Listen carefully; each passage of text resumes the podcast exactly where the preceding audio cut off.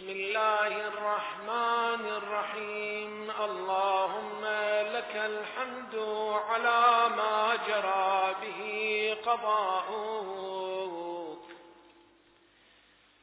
على ما جرى به قضاؤك في أوليائك. الذين استخلصتهم لنفسك ودينك. بعد أن شرطت عليهم الزهد في درجات هذه الدنيا الدنية فشرطوا لك ذلك. فقبلتهم وقربتهم وأنزلت لهم الذكر العلي والثناء الجليل. فكانوا هم السبيل إليك والمسلك إلى رضوانك.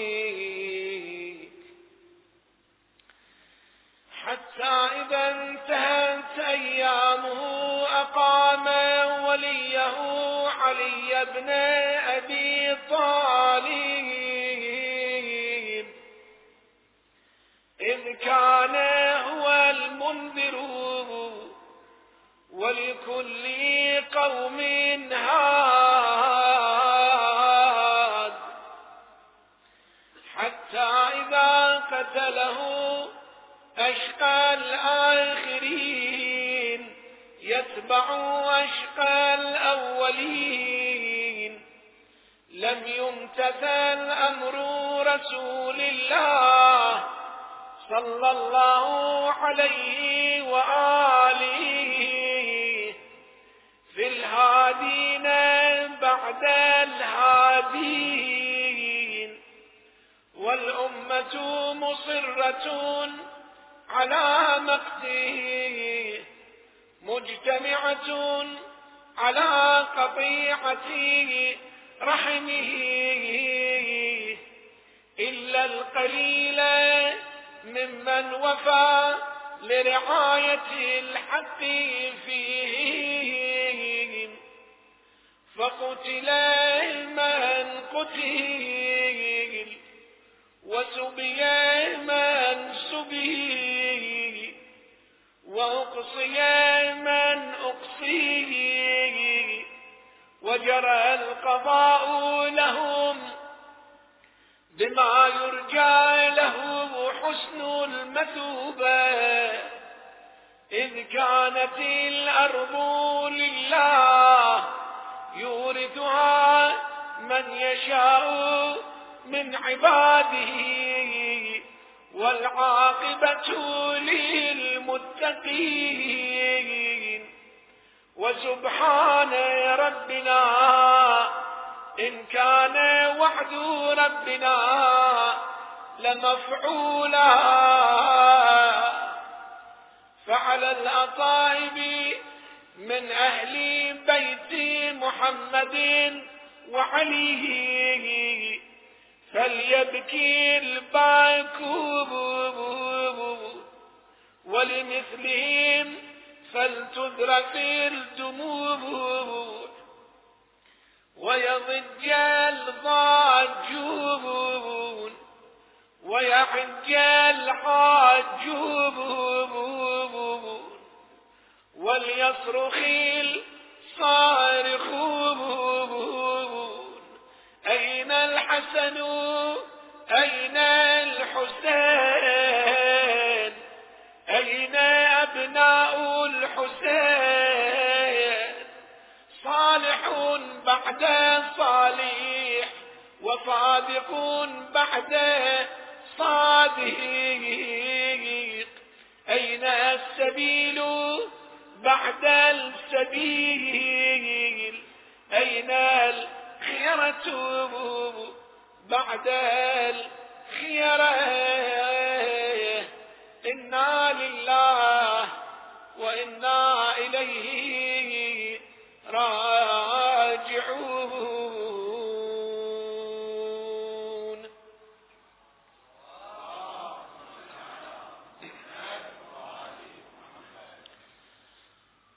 عظم الله أجورنا وأجوركم بمصابنا بسيد الشهداء أبي عبد الله الحسين عليه السلام.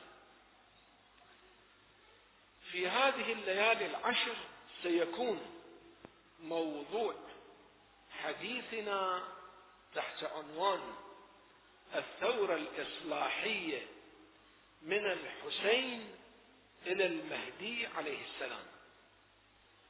دراسة في نقاط الاشتراك والتمايز بين الثورتين بين الحركتين. نقاط الاشتراك والتمايز في الأهداف والمناهج والنتائج. لكننا قبل ذلك نحتاج إلى مجموعة مقدمات. الليلة نتناول بعض هذه المقدمات. في المقدمة الأولى نتناول نظرية وحدة التاريخ. وحدة التاريخ. ثم وحدة الأديان الإلهية. ثم وحدة الأمم الدينية. لاحظوا هذه الفقرات التي قرأناها من دعاء الندبه المروي عن الإمام المنتظر عجل الله تعالى فرجه الشريف والمروي برواية أخرى عن الإمام الصادق عليه السلام. لاحظوا في مطلع هذا الدعاء تأكيد على وحدة وترابط وانسجام وتسلسل تاريخي. الأنبياء نبي بعد نبي ثم الأئمة إمام بعد إمام كأنهم كتلة واحدة نور واحد. لا يوجد هناك مجموعة قضايا. لا يوجد هناك مجموعة تجارب. هي تجربة واحدة على طول التاريخ تجربة الدين وتجربة الأنبياء. وتجربة البشرية. البشرية بالحقيقة هي عبارة عن جسد واحد كيان واحد. هذا سنقرأه ممكن بشكل تفصيلي. في وحدة المسارات وحدة التأثيرات وحدة توارث الأمم. لاحظوا مثلا الإنسان كفرد له أعضاء. يد ورجل وعين وما شاكل ذلك لكن هذه كلها مجموعه في شيء اسمه الانسان اسمه فلان ابن فلان يعني يشكل كيان واحد ثم حينما تذهب انت للمدرسه الصف اللي انت فيه يشكل كيان واحد يقال هذا الصف جيد أو هذا الصف مو جيد المدرسة اللي أنت تلتحق بها في الوقت اللي تحتوي على مثلا 500 طالب لكن هي بالحقيقة تعبر عن شيء واحد. يقال هذه المدرسة مدرسة متقدمة أو غير متقدمة. مدرسة موفقة أو غير موفقة. أصبحت تمثل كيان واحد. نتطور أكثر القرية نتطور أكثر المدينة نتطور أكثر الشعب. تقول الشعب العراقي الشعب الإيراني. أصبح كيان واحد. ممدوح أو مذموم. رغم أنه في ملايين من الناس لكن أصبح شيء واحد. هذا الأمر إذا نتوسع به بدراسة دقيقة نكتشف أن التاريخ واحد والبشرية شيء واحد مرتبطة من بداياتها إلى نهاياتها. ولهذا في دعاء الندبة هكذا نقرأ. على سبيل الاستذكار كيف يستعرض الأنبياء؟ فبعض أسكنته جنتك إلى أن أخرجته منها يعني آدم. وبعض حملته في فلكك ونجيته ومن آمن معه من الهلكة برحمتك يعني نوح. وبعض كلمته من شجرة تكليما يعني موسى. وبعض أولدته من غير أب وآتيته البينات. يعني عيسى. إلى أن انتهيت بالأمر إلى حبيبك ونجيبك محمد صلى الله عليه وآله وسلم. لاحظوا هذا تسلسل لمدرسة واحدة. مجموعة أساتيذ في مدرسة واحدة في جامعة واحدة. الجامعة اسمها البشرية الأساتيذ اسمهم الأنبياء. جامعة واحدة. حتى نصل الأئمة الأطهار عليهم السلام. أيضا نجد هناك تسلسل طبيعي يمثل امتداد لكيان واحد. ولهذا الناس يقولون يقولون التاريخ يعيد نفسه. في الحقيقة هم يردون يشيرون إلى إلى نظرية من الصعب عليهم يكتشفوها. وهي أن التاريخ واحد في الحقيقة. يعني البداية في نوح وإبراهيم وموسى وعيسى إحنا امتداد لها. القطار تمام هذا القطار مشكل من مجموعة عربات. لكن هذا القطار شو يسموه؟ يسموه قطار واحد. قطار واحد. اكو ناس يجلسون في العربة الأولى اكو ناس يجلسون في العربة العاشرة. هو قطار واحد هو مسير واحد. حركة التاريخ حركة واحدة حركة النبوات أيضا حركة واحدة. حركة الدين حركة واحدة. ولهذا نصل إلى الدين الإسلامي. ماذا يقول القرآن الكريم؟ يقول ملة أبيكم إبراهيم هو سماكم المسلمين من قبل. يعني أنتم امتداد إلى إبراهيم. أنتم مو شيء آخر أنتم الأمة الإسلامية نفس أمة إبراهيم. لستم شيئا آخر إنما أنتم امتداد. أنتم حلقة في مسلسل واحد. حلقة أنتم في مسلسل واحد. هو سماكم المسلمين من قبل. هو أبوكم هو سماكم. إن الدين عند الله الإسلام. التوراة تمثل الإسلام. الإنجيل أيضا يمثل الإسلام. القرآن أيضا يمثل الإسلام. ولهذا القرآن الكريم يقول وإذ قال عيسى ابن مريم يا بني إسرائيل إني رسول الله إليكم مصدقا لما بين يدي من التوراة ومبشرا بنبي يأتي من بعدي اسمه أحمد. يعني عيسى تدرون ماذا يقول؟ يقول يا بني إسرائيل أنا لست شيء جديد. أنا حلقة في الوسط. قبلي التوراة وموسى وأنا أصدق بالتوراة. وبعدي سيأتي نبي اسمه أحمد. لاحظوا؟ مصدقا. بما بين لما بين يدي من التوراة. بين يدي يعني قدامي يعني أمامي. ومبشرا برسول يأتي من بعدي اسمه أحمد. أنا أمثل حلقة في هذا القطار. حلقة في عربة فيها حلقة في هذه السلسلة. هذا معنى نظرية وحدة التاريخ بشكل موجز جدا. على هذا الأساس ننزل إلى وحدة الأمة الدينية. نحن أمة الإسلام صح؟ ولكن نحن أمة الإسلام. أيضا نمثل حلقة في سلسلة الأمم الدينية. ولهذا الروايات تقول الثابتة عن رسول الله صلى الله عليه وآله وسلم لتتبعن سنن من كان من قبلكم. شبرا بشبر وذراعا بذراع. أنتم نسخة أخرى من الأمم السابقة. نسخة أخرى ولستم شيء جديد. نعم ممكن أكثر تكاملا. من قبيل الطفل حينما يشب ويصبح شاب. هذا الشاب نفس ذاك الطفل الأول وليس شيء آخر. تمام؟ لكن الآن صار شاب. وغدا حينما يكبر ويصير رجل هذا الرجل ليس هو شيء آخر غير ذاك الشاب وغير ذاك اللي كان طفل. صحيح؟ هو نفسه. لكن الآن صار رجل. نحن الأمة الإسلامية نمثل امتداد للأمم الدينية التي كانت قبلنا. إحنا امتداد لها ولهذا الرسول صلى الله عليه وآله وسلم يقول لتتبعن سنن من كان قبلكم. كما عملوا تعملون أنتم نسخة أخرى منه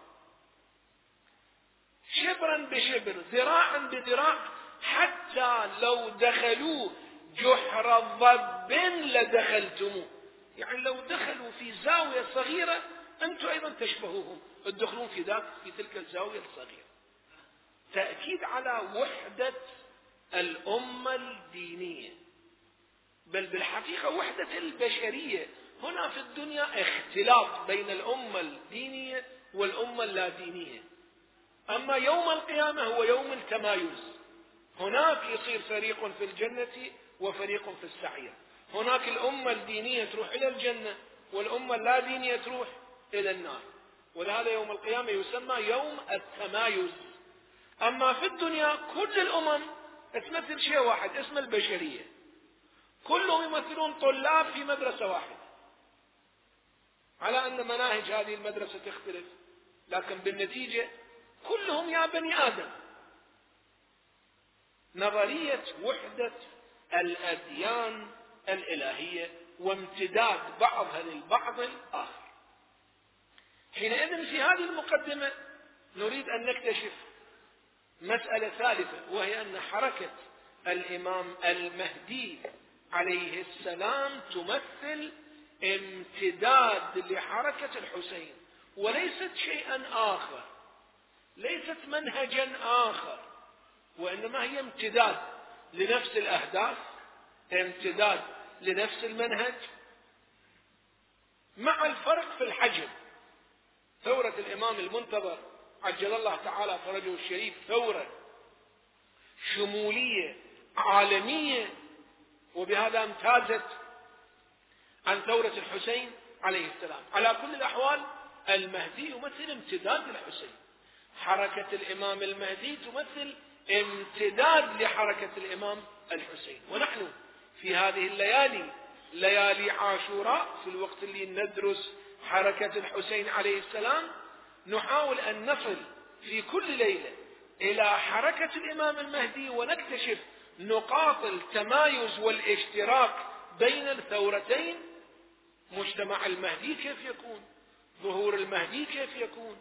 النتائج كيف ستكون؟ هذا بحث واسع. قد نستغرق قد يستغرق عشرات الليالي لكن نحاول أن نوجز هذا الحديث بنقاط مهمة. الحقيقة نريد أن نقول هذه الليلة في المقدمة أن حركة الإمام المهدي ليست على خلاف القاعدة بل هي الامتداد الطبيعي للحركة الإصلاحية التي قادها الأنبياء. هي امتداد طبيعي للحركة الإصلاحية التي قادها الأنبياء. ومارسها رسول الله ومارسها علي ومارسها الحسين. حركة الإمام المهدي امتداد لتلك الحركة الإصلاحية. وفق القاعدة وليست استثناء. بل نحن الآن في زمن الغيبة نمثل استثناء. زمن الظهور يمثل القاعدة. الآن نحن في حالة مرضية وليس في حالة صحية. يعني شو هذه أفكار أنتم تقرؤوها تسمعوها لكن بمصطلحات أخرى. نحن الآن في زمن الغيبة. زمن الغيبة يعني ماذا؟ يعني زمن غيبة الإمام المنتظر المعصوم عجل الله تعالى فرجه الشريف. هذا الزمن الغيبة هل هو زمن طبيعي؟ يعني وفق القاعدة التي رسمها الله تبارك وتعالى أو هو حالة استثناء للقاعدة؟ الجواب أنه حالة استثناء. الحالة الصحيحة الصحية أن كل أمة لها إمام. لكن إذا غاب إمامها هذه حالة غير صحية مدرسة يغيب عنها المدير صف يغيب عنه الأستاذ. هذه حالة صحية أو حالة غير صحية؟ يعني هذه وفق القاعدة أو هذا استثناء؟ صف بلا معلم. جامعة بلا مدير. نحن الآن في زمن الغيبة أمة بلا إمام ظاهر. وأمة بلا إمام ظاهر يعني استثناء يعني حالة مرضية. ولهذا نحن نطمح أن نصل للحالة الصحية إلى حالة ظهور الإمام. ولهذا نعتبر زماننا زمان الغيبة هو زمان مرضي. اللهم إنا نشكو إليك فقد نبينا وغيبة ولينا. إذا هاي مشكلة بالحقيقة. إذا هذا مرض هذا ألم. هذه حالة غير صحية. ولو كانت حالة صحية ليش نشكوها إلى الله تعالى؟ اللهم إنا نشكو إليك فقد نبينا وغيبة ولينا. نحن الآن في حالة الغيبة الحالة الطبيعية هي حالة ظهور الإمام المعصوم. وممارسته لدور القيادي والريادي في الأمة. أما حين يكون غائب مثل جيش بلا قائد مثل جامعة بلا عميد جامعة مثل مدرسة بلا مدير مثل شعب بلا رئيس وهذه حالة غير صحيحة. القاعدة أن يكون للأمة إمام. إذا نحن نتجه الآن نحو الحالة الصحية وهي حالة ظهور الإمام المعصوم عجل الله تعالى فرجه الشريف ولهذا تجدون الروايات عن رسول الله صلى الله عليه وآله وسلم هكذا تقول كيف بكم إذا نزل عيسى ابن مريم وإمامكم منكم؟ روايات بطريق السنة والشيعة. تتحدث عن الحالة العظيمة الصحية جدا للمسلمين. تقول سيأتيكم يوم ينزل عيسى ابن مريم من السماء ولكن أنتم أيها المسلمون في قمة الحالة الصحية. وإمامكم فيكم. الآن أنتم في غيبة تمام؟ لكن في زمن الظهور إمامنا المعصوم معنا وينزل عيسى بن مريم كما تقول الروايات وكما سنبحث ونقرأ في ليالي أخرى وينزل عيسى بن مريم من السماء ليصلي خلف إمامنا المهدي في بيت المقدس.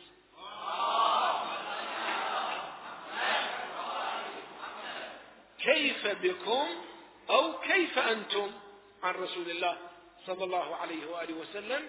إذا نزل فيكم عيسى بن مريم وإمامكم منكم. هذه حالة صحيحة. رسول الله يعطينا بشارة.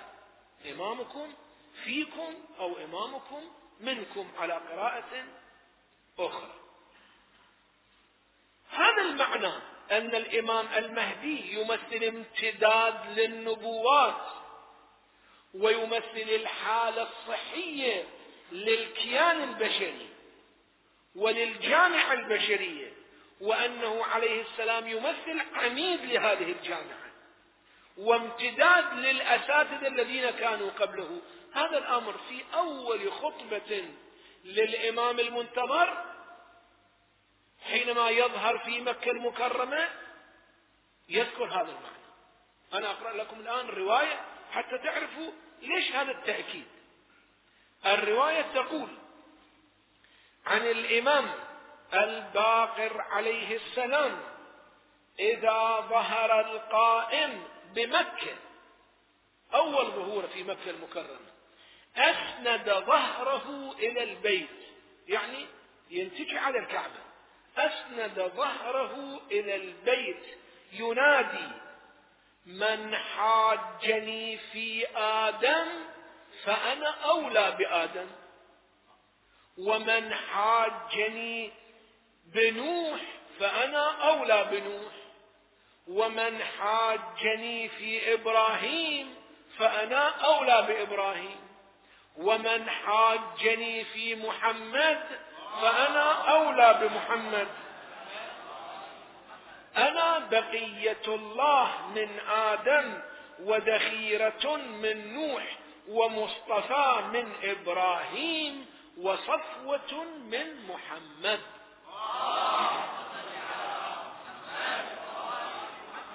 لاحظوا استعراض لطيف وملفت للنظر بالتأمل الإمام يريد أن يقول أنا ثورتي وحركتي هي حركة آدم هي حركة نوح هي حركة إبراهيم هي حركة موسى هي حركة عيسى هي حركة رسول الله هي حركة الأنبياء هي حركة علي هي حركة الحسين. أنتم بمن تحاججوني؟ أنا أولى بكم من ذلك.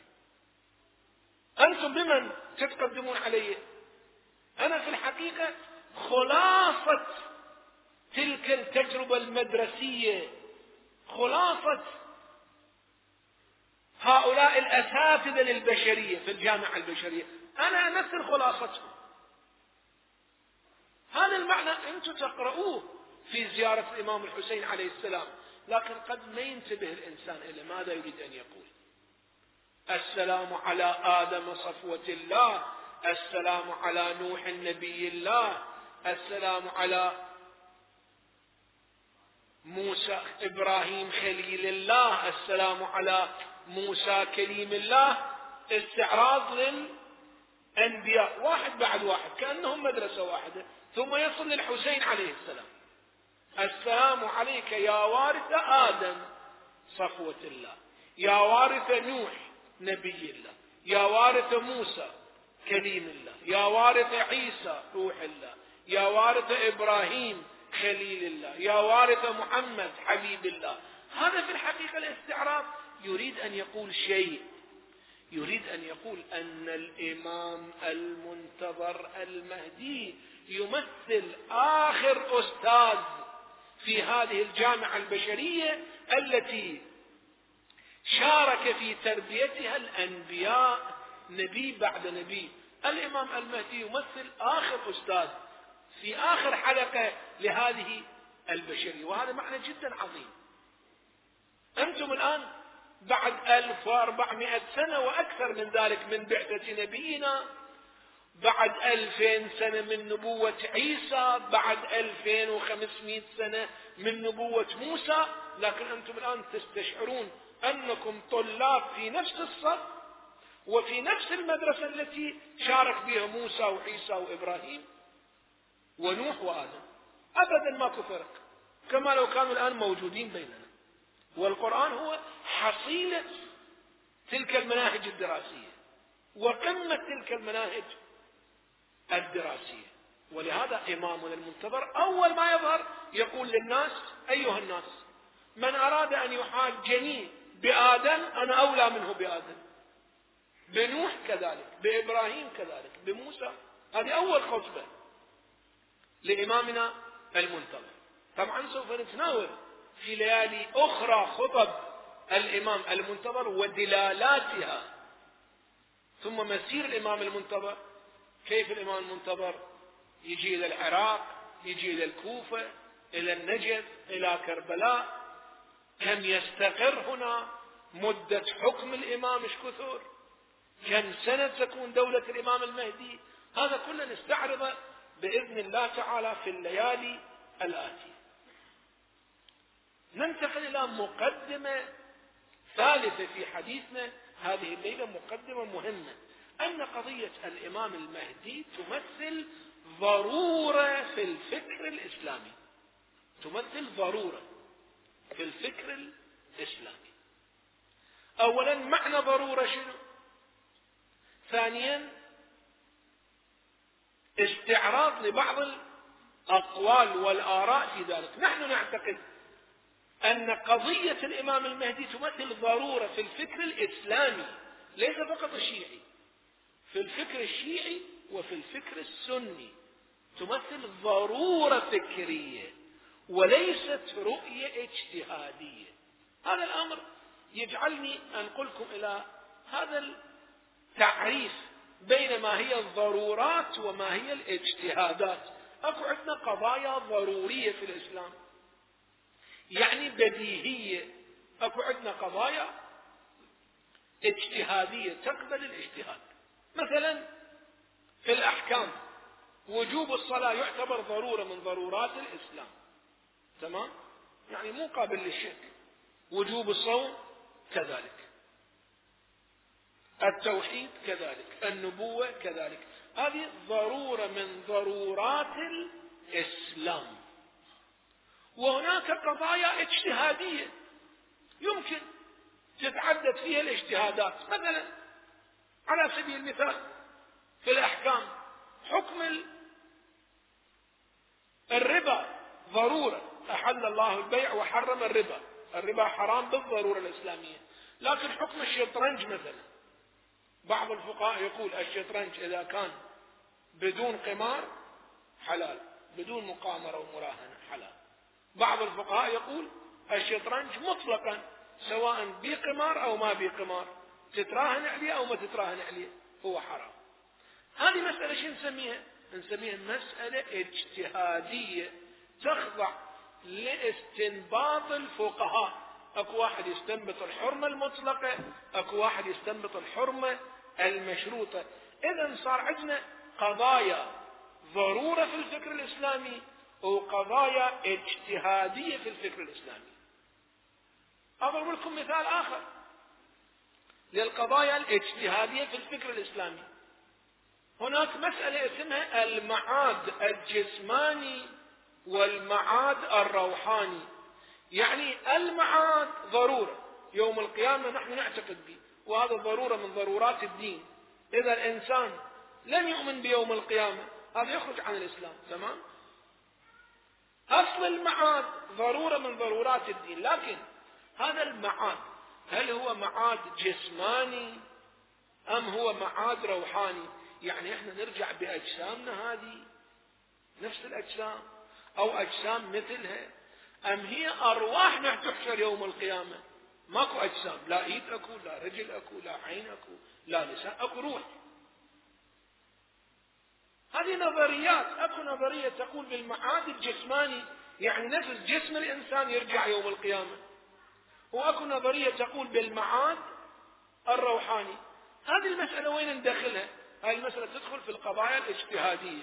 أنت عالم أنت مفكر إسلامي تبحث الأدلة فإما تعتقد بالمعاد الجسماني أو تعتقد بالمعاد الروحاني. هذه اجتهادية. أما أصل المعاد ليست قضية اجتهادية قضية ضرورية. التوحيد قضية ضرورية النبوة قضية ضرورية خاتمية الإسلام قضية بديهية وضرورية. يعني اليوم ما يستطيع إنسان أن يقول جاء دين جديد غير دين الإسلام. نقول هذا كفر. الإسلام هو الدين الخاتم. ونبينا لا نبي بعده. هذه القضية من القضايا الضرورية التي يتفق عليها المسلمون بلا مناقشة. لا نبي بعدي. هاي نسميها شنو؟ ضرورية هاي القضية. طبعا بالأثناء ممكن تتم عملية تلاعب من قبل منحرفين. مثلا يذكر التاريخ يوما ما شخص اسمه لا ادعى النبوة. قالوا له الحديث يقول لا نبي بعدي. قال بلي وأنا مقصود. لا يعني أنا. لا نبي بعدي. تاريخ يذكر على سبيل الطريفة أنه مرة من المرات امرأة ادعت النبوة. امرأة قالت أنا نبي. قيل لها الحديث يقول لا نبي بعدي. قالت صحيح الحديث يقول لا نبي بعدي. ما قال لا نبية بعدي. أنا نبي. هذا تلاعب. أما أصل الفكرة لا نبي بعدي هذه قضية ضرورية في الإسلام. يعني ما يمكن يأتي بعد عشر سنوات أو مئة سنة أو ألف سنة يأتي قائل يقول أنا نبي وأنا امتداد لنبوة رسول الإسلام محمد صلى الله عليه وآله وسلم. نقول هذا خروج على ضرورات الفكر الإسلامي. خاتمية الإسلام. إذا فهمنا الفرق بين القضايا الضرورية وبين القضايا الاجتهادية نقول قضية الإمام المهدي تمثل ضرورة في الفكر الإسلامي. يعني كل المسلمين يعتقدون بفكرة وقضية الإمام المهدي كل المسلمين الشيعة والسنة. إذا أكو فرق بينه وبين السنة فرق في تفاصيل. طبعا تفاصيل مهمة جدا سوف نتناولها في الحديث. فرق بيننا وبينهم في جوهر القضية. أما في الإطار العام هم يتفقون معنا على قضية المهدي. فقضية المهدي ضرورة في الفكر الإسلامي على مستوى السنة أو على مستوى الشيعة. أنا اليوم أقرأ لكم بعض الروا بعض الأقوال ليس من مصادرنا الشيعية وإنما من مصادر أبناء العامة. حتى نعرف أن قضية الإمام المهدي هي قضية على مستوى الضرورة في الفكر الإسلامي. لاحظوا هذا الكتاب علامات القيامة الكبرى هذا الكتاب. علامات القيامة الكبرى لإمام من أئمة الجامع الأزهر. الإمام الداعية الشيخ محمد متولي الشعراوي توفي قبل سنوات ويعتبر مجدد ويعتبر إمام من أئمة المذاهب السنية. وهذا الكتاب كتاب حديث طبعا ليس هذا الكتاب قديم. جيد. لاحظوا يستعرض هذا العالم السني والمجدد تحت عنوان عقيدة أهل السنة والجماعة في الإمام المهدي. عقيدة أهل السنة والجماعة في المهدي عليه السلام. يستعرض مجموعة أقوال لعلماء كبار من السنة. نصل إلى نتيجة أن قضية الإمام المهدي ضرورة في الفكر الإسلامي عند الشيعة والسنة. يقول قال أبو الحسين محمد بن الحسين في كتاب مناقب الشافعي قد تواترت الأخبار واستفاضت عن رسول الله صلى الله عليه وآله وسلم بذكر المهدي وأنه من أهل بيته وأنه يملك سبع سنين. طبعا لا تعجلوا سوف نتناول في ليلة من الليالي حكومة الإمام المهدي. هل هي سبع سنين؟ أو هي سبعين سنة؟ أو هي أربعين سنة؟ أو هي ثلاثمية وتسعة سنة؟ وما بعدها ماذا يكون؟ لأن الآن إذا سمعتم أن حكومة الإمام المهدي سبع سنوات تقولون عجيب. هذا التعب والشهداء و1400 سنة تالي سبع سنين نحكم. لا ليس كذلك. سوف نقدم في الليالي الآتية دراسة لحكومة الإمام المهدي وما بعد المهدي. ضمن الروايات الواردة في هذا الشأن. الآن هذا العالم الكبير يقول وأنه يملأ الأرض عدلا وأن عيسى يخرج فيساعده على قتل الدجال وأنه يؤم هذه الأمة ويصلي عيسى خلفه. هذا كلام منه كلام مناقب الشافعي. ينقل هذا الشيخ الشعراوي يقول قال ابن حجر في كتابه القول المختصر الذي يتعين اعتقاده ما دلت عليه الأحاديث الصحيحة من وجود المهدي المنتظر الذي يخرج الدجال وعيسى في زمانه ويصلي عيسى خلفه. وقال السفاريني وقد كثرت الروايات بخروجه يعني المهدي حتى بلغت حد التواتر المعنوي وشاع ذلك بين علماء السنة. حتى عد من معتقداتهم يعني قضية المهدي من معتقدات السنة. ليس فقط الشيعة. ثم يقول فالإيمان بخروج المهدي واجب كما هو مقرر عند أهل العلم ومدون في عقائد أهل السنة والجماعة. ثم ينقل كلمات كثيرة لعدد من علماء السنة في أن قضية الإمام المهدي جزء من المعتقدات الإسلامية الضرورية التي لا يجوز التشكيك فيها. هذا المعنى ثابت عندنا اسلاميا سواء عند الشيعة أو عند السنة.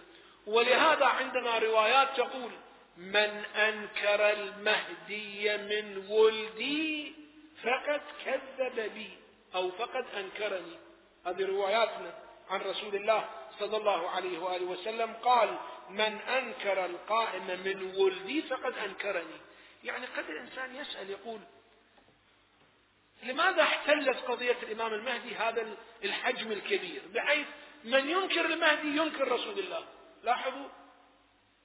نظرية واحدة كيان واحد اللي ما يصدق بالأخير يعني ما يصدق بالأول. أيضا سوف نتناول هالموضوع. لماذا احتلت قضية الإمام المهدي؟ هذا الاهتمام من أنكر القائم من ولدي فقد أنكرني. هذا يعني أن الإيمان برسول الله يلزمه الإيمان بالمهدي.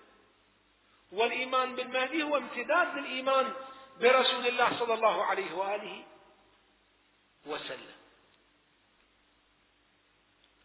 أما الأحاديث فهناك مئات الأحاديث. بلغ بها بعض علمائنا إلى ستة آلاف حديث. ولكن حينما نتحدث عن الروايات لدى أهل السنة نجد أن أهل السنة أيضا نقلوا عشرات الروايات بل مئات الروايات. في كتاب واحد لصاحب كنز العمال ينقل 274 رواية. 274 رواية في الإمام المهدي في كتاب واحد. وإذا أردنا أن نستعرض مجموعة الكتب سوف نجد شيئا كثيرا جدا. أحد علمائنا علماء النجف الأشرف وهو العلامة الشيخ زين الدين. لعل بعضكم أدركه. العلامة الشيخ محمد أمين زين الدين من علماء النجف الأشرف. له كتاب في الإمام المهدي عجل الله تعالى فرجه الشريف يذكر إحصائية بسيطة لكن مفيد أن تطلعون عليها. يقول أربعين حديث أخرجها الحافظ أبو نعيم من علماء الحديث عند أبناء العامة أربعون حديثا أخرجها الحافظ أبو نعيم. ثمانية وثلاثون حديثا ذكرها ابن خلدون. سبعون حديثا أخرجها الحافظ محمد بن يوسف الكندي. مئة وعشرة حديث. رواها صاحب كتاب كشف المخفي في مناقب المهدي. أورد في كتاب ينابيع المودة ما يتجاوز مئتين حديث. إذا هذه مئات الأحاديث. ثم ينقل أسماء لخمسين صحابي من صحابة رسول الله صلى الله عليه وآله وسلم ذكروا حديث المهدي. خمسين صحابي. ثم يذكر خمسين تابعي. تابعي يعني الجيل الذي جاء بعد النبي. دول يسموهم التابعيين. جيل الصحابة اللي عاشوا مع النبي التابعين الجيل الذي جاء بعد رسول الله. خمسون صحابي يروي حديث الإمام المهدي. خمسون تابعي يروي أيضا حديث الإمام المهدي. الأمر الذي يجعل القضية بدرجة من الوضوح واليقينية أنها صارت عند الفكر الإسلامي لدى الشيعة ولدى السنة من القضايا الضرورية التي يجب الاعتقاد بها. طبعا في ليلة من الليالي إن شاء الله سوف نناقش ابن خلدون. ابن خلدون في الوقت اللي يذكر 38 رواية عن الإمام المهدي لكن مع ذلك بعدين هو يرفض قضية الإمام المهدي لفكرة تحليلية عنده. طبعا تعرفون ابن خلدون من علماء الاجتماع عنده اجتهاد تحليلي. أحيانا يصيب أحيانا يخطئ ويحاول أن يحمل الفكر الإسلامي اجتهاداته الشخصية. مثلا في قصة الإمام المهدي هو يذكر يقول الروايات الواردة في الإمام المهدي روايات صحيحة. هو يقول صحيحة. هو يقول صحيحة. لكن بعدين ماذا يقول؟ استنادا إلى نظريته في علم الاجتماع. يقول أن تأسيس الدولة يحتاج إلى عصبية وأهل البيت ما عندهم عصبية. فإذا كان المهدي من ولد فاطمة من أهل البيت ما عنده عصبية وإذا ما عنده عصبية ما يمكن يشكل دولة. إذا قضية المهدي مو صحيحة. عجيب. بعد أن يروي روايات ويقول أنها صحيحة عن رسول الله في الإمام المهدي؟ لكن يقول أنا اجتهادي في علم الاجتماع ما يخليني أتحمل أن إنسان مثل الإمام المهدي جواد كريم يحب المساكين عطوف رؤوف يستطيع أن يشكل دولة. أصلا ما يستطيع أن يشكل دولة. الدولة تحتاج إلى عصبية وأهل البيت ما عندهم عصبية. إذا ما يستطيعون أن يشكلوا دولة. جيد. هذا سوف نناقشه في ليلة من الليالي إن شاء الله تعالى. هناك سؤال نأجل الإجابة عليه لماذا احتلت قضية الإمام المهدي هذا الموقع الكبير بحيث من ينكرها ينكر الإسلام وينكر رسول الله كما قلت لكم في الروايات لماذا؟ هذا أمر في غاية الأهمية وهو الذي يكشف عن عمق نظرية الشيعة بالخصوص أننا نريد أن نقول أن الإسلام يمثل نهاية الحضارات وليس الغد أن الأمة الإسلامية تمثل الأمة الشاهدة وليس الأمة الغربية. أن الإسلام يمثل الرسالة الإلهية الخاتمة ولا توجد رسالة بعد الإسلام كالرسالة التي يبشر بها الغرب اليوم باسم الديمقراطية. اليوم طبعا الغرب يبشر بنظريات ربما البعض ما مستوعب كل المدرسة. الغرب اليوم تعرفون ماذا يقول؟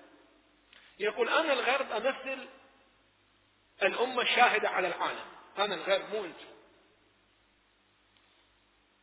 أنا أمثل الأمة القيمة على العالم. واحد. اثنين الديمقراطية الغربية هي التي تمثل الحضارة الخاتمة والرسالة الخاتمة وليس الإسلام. التقدم المدني الغربي الأمريكي بالذات هو الذي يمثل نهاية الحضارات وليس الإسلام. هذا الأمر تماما الفكر الإسلامي يقول شيء آخر وخاصة بنظرية وبعقيدة الإمام المهدي. هذه العقيدة تريد أن تقول أن الأمة الإسلامية هي الأمة الشاهدة على العالم أن الحضارة الإسلامية هي نهاية الحضارات أن الرسالة الإسلامية هي نهاية الرسالات وأن رائد الحركة الإصلاحية في العالم ليس هو رؤساء الغرب إنما رائد الحركة الإصلاحية في العالم هم أئمة الهدى من ولد فاطمة وأهل البيت كما تقول الروايات. هؤلاء يمثلون رادة الحركة الإصلاحية في العالم. مسألة الإمام المهدي ليست مسألة هامشية مسألة في عمق حركتنا كشعب من الشعوب. مسألة في عمق حضارتنا كرسالة من الرسائل من الرسالات الإلهية. بدون قضية الإمام المهدي تكون الرسالة الإسلامية مفتورة تكون الأمة الإسلامية مغلوبة تكون الأمة الإسلامية مقطوعة الذيل. هكذا ستكون. بينما حينما تجي قضية الإمام المهدي سوف تتكامل. رسول الله هو المبشر بهذه الرسالة وهذا الإمام الذي تقول الروايات أنه من ولد فاطمة ومن أهل بيتي اسمه اسمي يملأ الأرض قسطا وعدلا بعدما ملئت ظلما وجورا هذا يكمل مسيرة البشرية ويختم مسيرة البشرية على يد من؟ على يد شيعة أهل البيت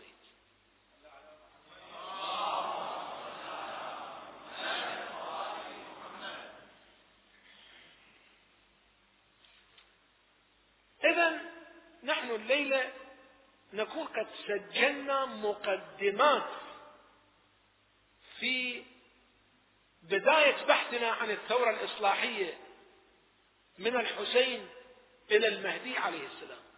وفي الليالي الآتية سوف نسجل أربع نقاط اشتراك بين الحسين والمهدي.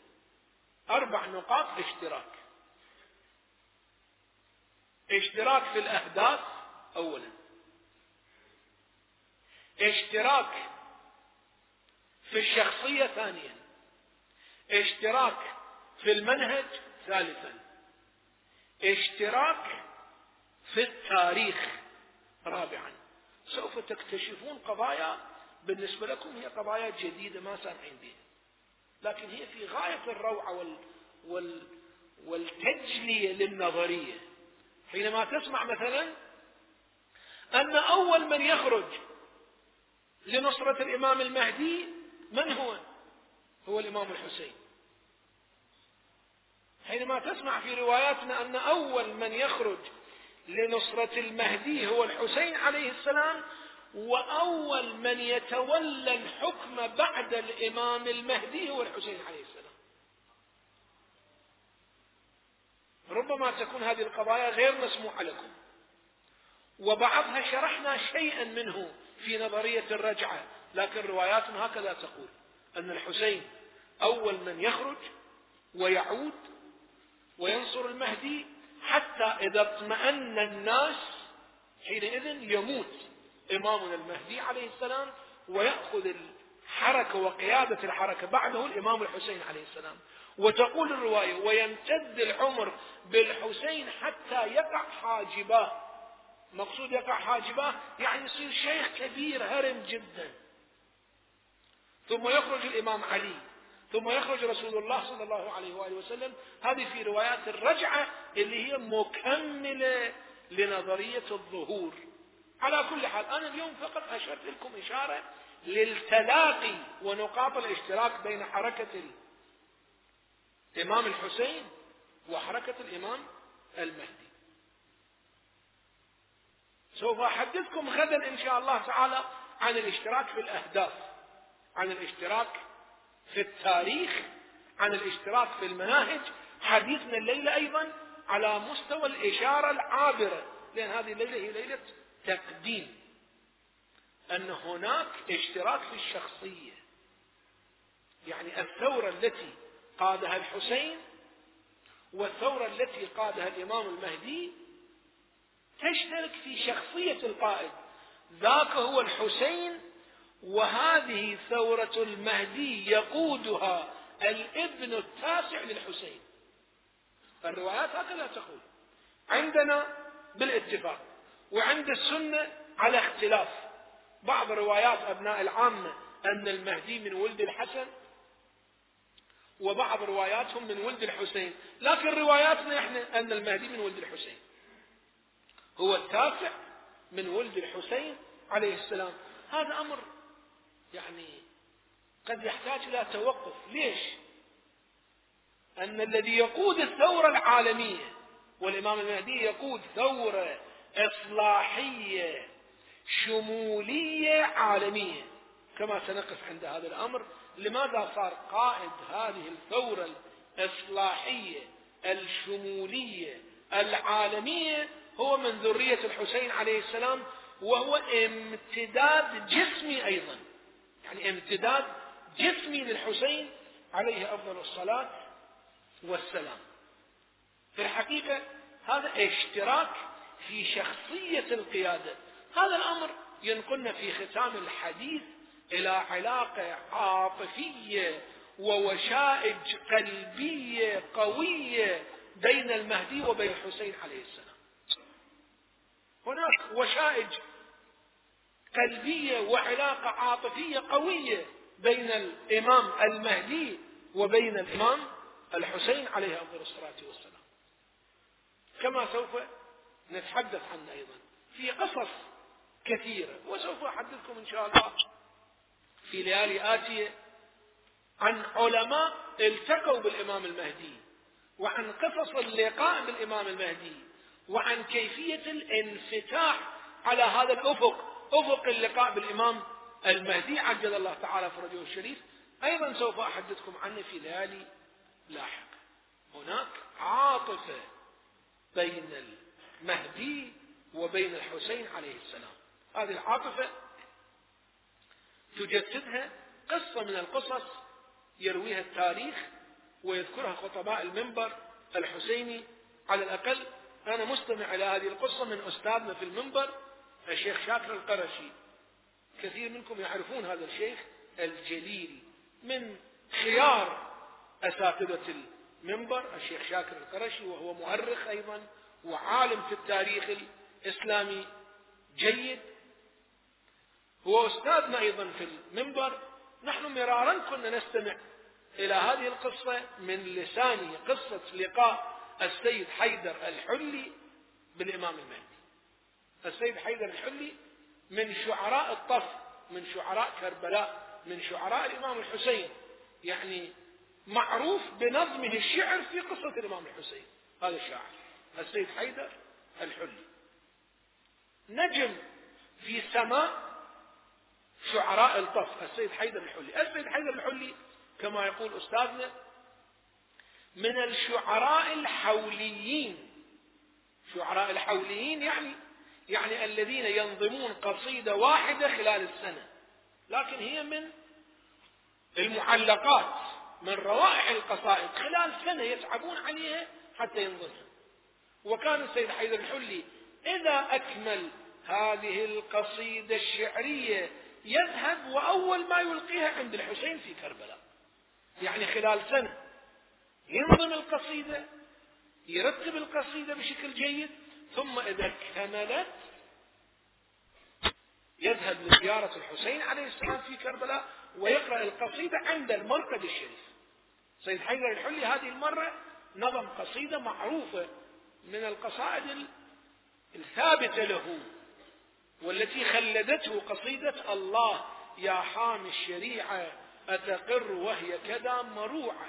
بك تستغيث وقلبها لك عن جوى يشكو صدوعا تشكو الفروع أصوله وأصوله تشكو فروعا. إلى أن يقول ماذا يهيجك إن صبرت لوقعة الطف الفظيعة قصيدة من روائع القصائد في الإمام الحسين عليه السلام. السيد حيدر الحلي سافر إلى كربلاء. يومئذ السفر يستغرق أيام وليالي. مشيا أو على دابة. وصل السيد حيدر الحلي إلى منطقة استراحة بستان من البساتين قعد يستراح. وإذا أعرابي بزي العرب. الرواية تقول اجى إلى سيد حيدر. قال له يا سيد حيدر أنشدني القصيدة اللي انضمتها أخيرا. وسيد حيدر هذه القصيدة ما أطلع عليها أحد. يخليها عنده أول ما يقرأ عند الحسين. قال يا سيد حيدر أنشدني قصيدتك الأخيرة. قلت له يا قصيدة تقصد؟ قال هذه قصيدتك الله يا حامي الشريعة أتقر وهي كذا مروعة. سيد حيدر غفل أنه هو لم يطلع على هذه القصيدة أحد. هذا من أين الأعرابي؟ اطلع على هذه القصيدة. ولكن شاعر يعني تفاعل معه وسيطرت روح هذا الشخص العربي على السيد حيدر الحلي فأصبح ينشده الله يا حامل شريعة أتقر وهي كذا مروعة بك تستغيث وقلبها لك عن جوى يشكو الصدوع تشكو الفروع أصوله وأصوله تشكو فروعة.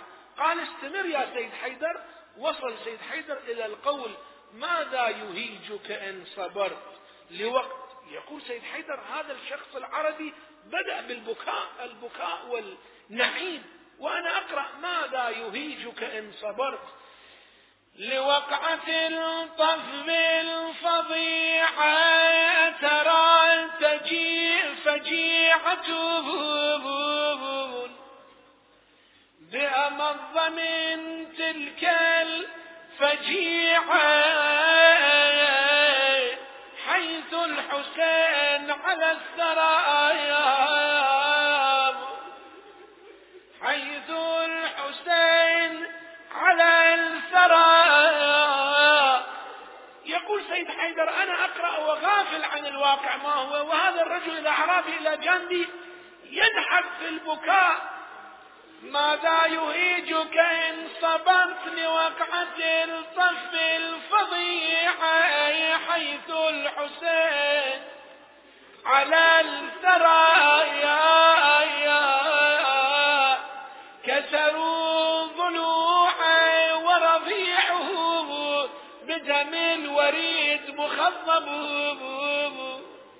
فاطلب رضيعه يقول سيد حيدر التفت إلي هذا الأعرابي قال يا سيد حيدار كافي بعد أنا ما عندي إجازة أن أخرج أنا منتظر الإجازة. يقول سيد حيدار ورضيعه بدم الوريد مخضب. فاطلب رضيعه سيدي حملت ودائعكم إلى من ليس يعرف ما الوديعة يستعرض هذا الشاعر. نقل السبايا من بلد إلى بلد. يتصفح وجوههن الغريب والقريب. تقول الرواية الحسين أم كلثوم التفتت إلى منهال قالت يا منهال قل لحامل هذا الرأس أن يبعد الرأس عنا لأن هذه الرؤوس كانت على رؤوس الرماح بين المحامل. أم كلثوم قالت يا منهال قل لحامل هذا الرأس أن يبعد الرأس خارج المحامل حتى الناس ينظرون لهذا الرأس. ويشغلون عنا فقد خزينا بكثرة النظر إلينا. تصدق الوادم علينا وعطايا الخلق كلها من دينا يغسل قال لن غايب ولينا. راسه على الرموح لينا يتنوع يا بنت الصدق الوادم حلينا حلينا وعطايا الخلق كلها من دينا. يغسل قال لن غايب ولينا ولينا راسه على الرموح لينا يتفكر.